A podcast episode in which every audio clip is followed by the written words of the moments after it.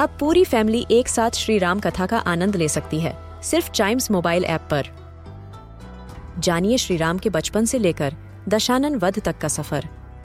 सरल रामायण घर के सभी सदस्यों के लिए। आज ही डाउनलोड करें चाइम्स मोबाइल ऐप एप्पल या गूगल प्ले स्टोर से।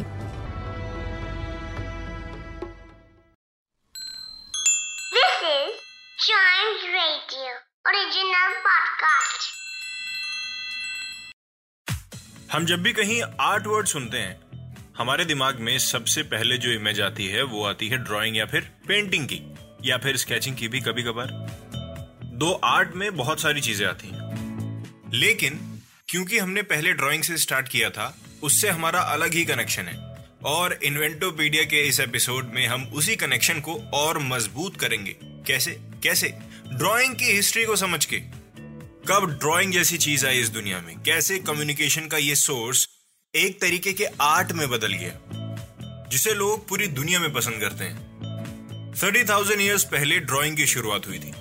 लोगों को इंडिकेशंस और मैप समझाने के लिए ड्राइंग का इस्तेमाल किया जाता था। Because back then it is generally concern with marking of lines and areas of tone onto paper या फिर किसी दूसरे मटेरियल पे भी बना देते थे।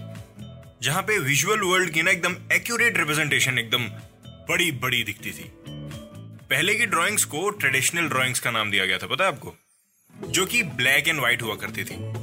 और कभी कभी उसमें थोड़ा सा कलर डाल दिया जाता था। ऐसा माना जाता है कि ड्राइंग रिटन लैंग्वेज की इन्वेंशन से पहले यूज़ की जाती थी फॉर कम्युनिकेशन सोचिए।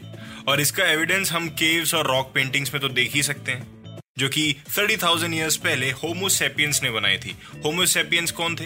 ह्यूमंस को ही होमोसेपियंस कहा जाता है। Yes for your kind information और उन ड्राइंग्स में आज की तरह बाउंड्रीज या फिर आज की तरह डिजाइंस नहीं हुआ करती थी राइट right. उन ड्राइंग्स को बनाने के लिए स्ट्रेट लाइंस का यूज़ होता था, ज़्यादा से ज़्यादा सर्कल्स का यूज़ होता था, जिसके हेल्प से वो ऑब्जेक्ट डिज़ाइन किया करते थे।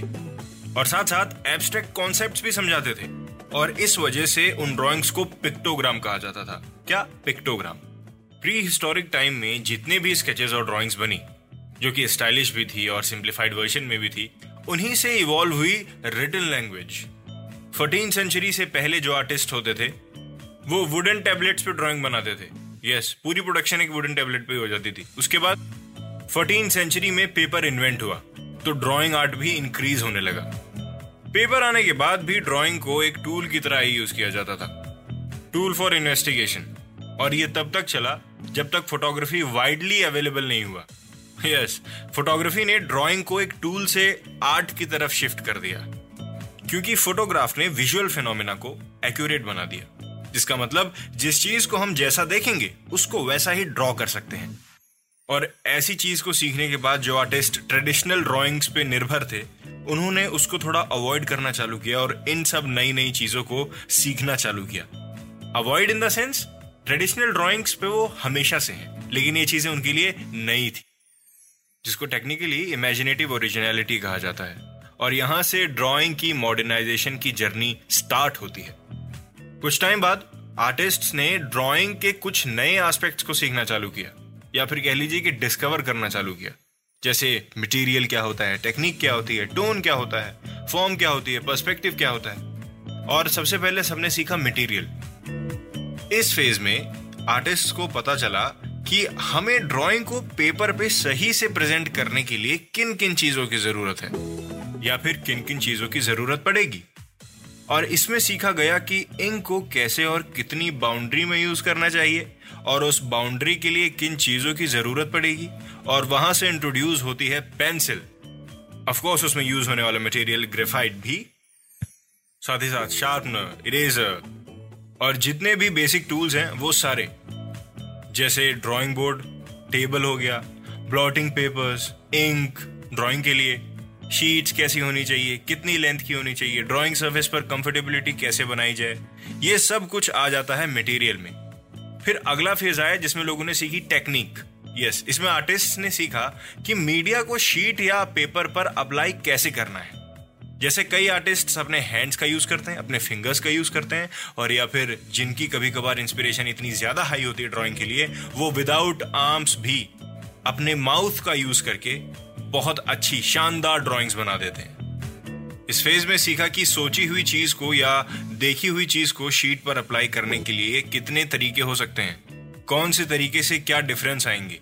वेरियस एस्पेक्ट्स वेरियस इफेक्ट्स कैसे क्रिएट कर सकते हैं? क्योंकि एक डिफरेंट तरीके का स्ट्रोक भी एक ड्राइंग में चेंज ला सकता है। पैडल लाइंस को कैसे यूज़ करना है? कैसे किसी भी ड्राइंग की एटमोसफेयर को बदल सकते हैं? ये तो हो गई भैया आपकी टेक्निक और ये लोगों ने सीखी डिस्कवर की, दिनों पे दिन इस पे काम किया।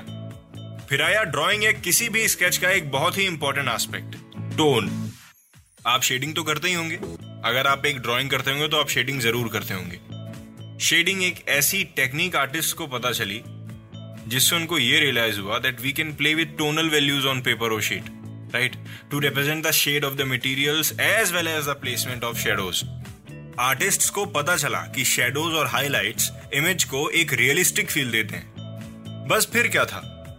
फॉर्म एंड प्रोपोर्शन वाले फ़ेज़ में हमने अलग अलग ऑब्जेक्ट्स की डायमेंशन का मेज़रमेंट लेना सीखा और पर्सपेक्टिव वाले फ़ेज़ में लीनियर पर्सपेक्टिव नाम के एक मेथड को सीखा, जिसमें हमने किसी भी ऑब्जेक्ट को एक फ्लैट सरफेस पे प्रेजेंट करना सीखा। और तब से आज तक इस ड्राइंग और स्केचिंग का आर्ट पूरी दुनिया ने अप्रिशिएट किया है, पूरी दुनिया ने। जिसको ड्राइंग करने का मन नहीं भी होता है ना वो भी पेंसिल शीट और कलर्स मिलने के बाद कुछ ना कुछ तो शीट पे बना ही देता है। पत्थरों से शुरू हुआ ये आर्ट आज स्क्रीन पर आ गया है। ऑर्गेनाइजेशन में ऑफ़िस में स्क्रीन पे होती है ड्रॉइंग स्क्रीन पे। सोचिए, इतना लोगों ने इसको एक्सेप्ट कर लिया है। इसका मतलब यही है that this is something very special so keep drawing and keep sketching and keep chiming with Chimes radio